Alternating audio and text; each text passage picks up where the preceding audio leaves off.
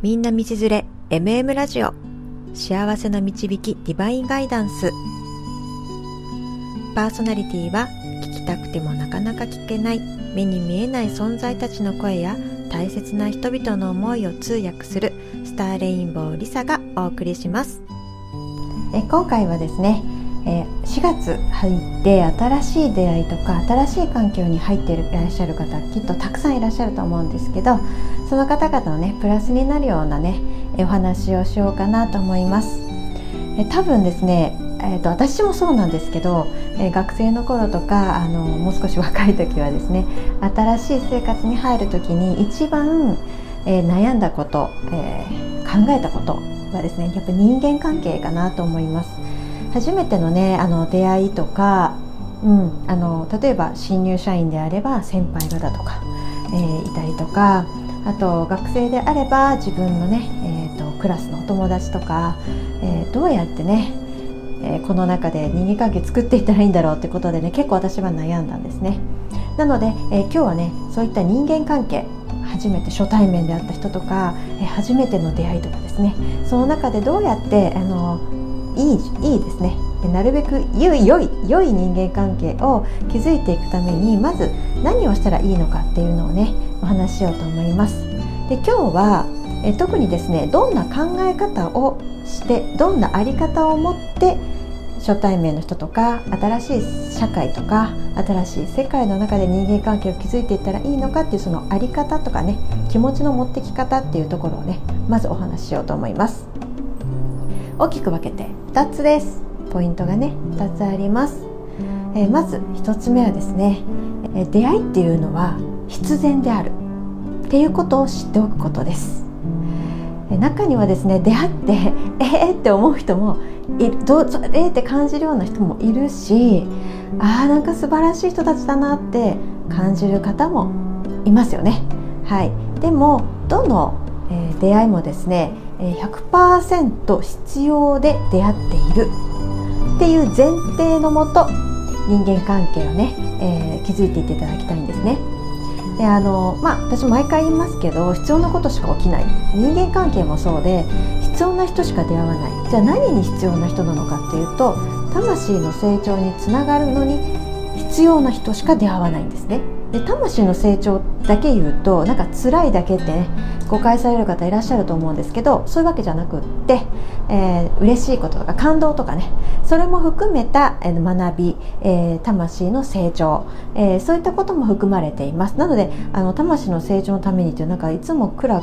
なんと暗くじゃない苦しいことばっかりと思っちゃうかもしれないですそういうわけじゃないです。ででもあのいい風にいい感情を持つ関係であってもなんか嫌な感情を持つ関係であってもそんな人であっても絶対的に必要でしか出会っていないというところを知っておいてください。そうするとちょっと嫌なことがあるとなんでこの人がいるの？とかね、えー、なんで私こんな人ばっかり来たの？とかね。なんかこううん。悲劇のねヒロインのようにあのマイナスマイナスに、えー、取ってしまってあと被害者、うん、みたいな気持ちになってしまうとなかなかいい人間関係はどちらにしてもあの築くことはできませんので、うん、ここであのどんな人であってもきっと私にとってプラス何か学ぶことがあるんだろうなな何のためにこの人と出会ったのかなっていうようなね考え方基本的には必然だってことを分かっておいていただきたいと思います。はいでは2つ目のポイントです。自分の直感を信じるっていうところです。はい。えーとまあ、新入社員さんとかはですねうんなかなかこう先輩とかを決められたりこうなんていうかな教えてもらう先輩教育係がこの人ですよみたいな風になったりとかあの部署がねえこのメンバーしかいないっていうのでなかなか、えー、この今からお話しするのはちょっと当てはまらないかもしれないんですけど例えば学生さんとかだと、えー、クラスの中にたくさんお友達になる可能性のある方がいっぱいいますね。でその友達を選ぶ時に、えー、今からお話しするポイントを大事にしていただきたいこれがさっき言ったね直感を信じる、えー、っていうところになります。で私たちっていうのは波長の法則で、えー、が宇宙の法則の中で生きているので、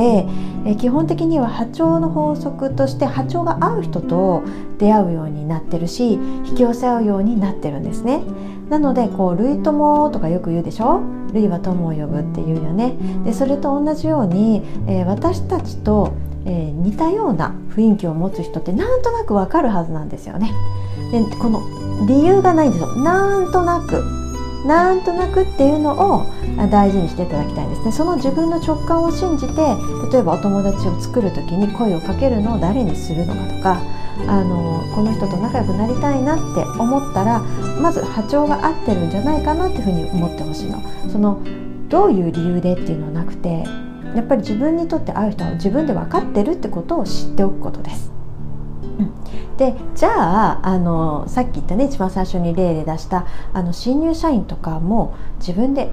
直感を選べない時はどうしたらいいのっていう感じですね。まずあのその会社に入ったっていうこと時点で自分がその波長に合っているっていうところにしか多分配属されないものなんだと思うんですね。でこの波長っていうのは、えー、会えば会うだけそれは楽なんですけど、えー、前にもねずいぶん昔の動画にもちょっと言ったんですけど、えーと、凹凸要はプラスとマイナスが引き合うような磁石のようなもので全く反対のものを引き寄せるってこともあります。なのであの一応ですね波長を、えー、合うところに必ずいるってことをまず知ってほしいですね。でこぼこそのプラスマイナスであったとしても、えー、そこから学べることがあるしもしくは自分に合っているところに必ず配属されてるはずなので、えーと、そこをですね、えー、よくよく、え感じて在り方を持って、え、接して、え、人間関係をですね作っていただきたいなと思いますまずはですねここがスタートラインだと思います、えー、行動する前にですねここをちゃんと分かってるかどうか。それによってやっぱ人間関係新しく出て出てきた出会いに対してあの接し方が多分変わってくると思うんですね。心持ちも変わってくると思うんでこの2点をですね是非理解していただけると嬉しいなと思います。はい次回はですね、えー、こういったね新しい、えー、人間関係をじゃあ具体的にどう行動して作っていったらいいのかいい関係を作るにはどうしたらいいのかっていう話をしていこうと思います。はいとりあえず今日はここまでですね。最後までご視聴ありがとうございます。ではまた。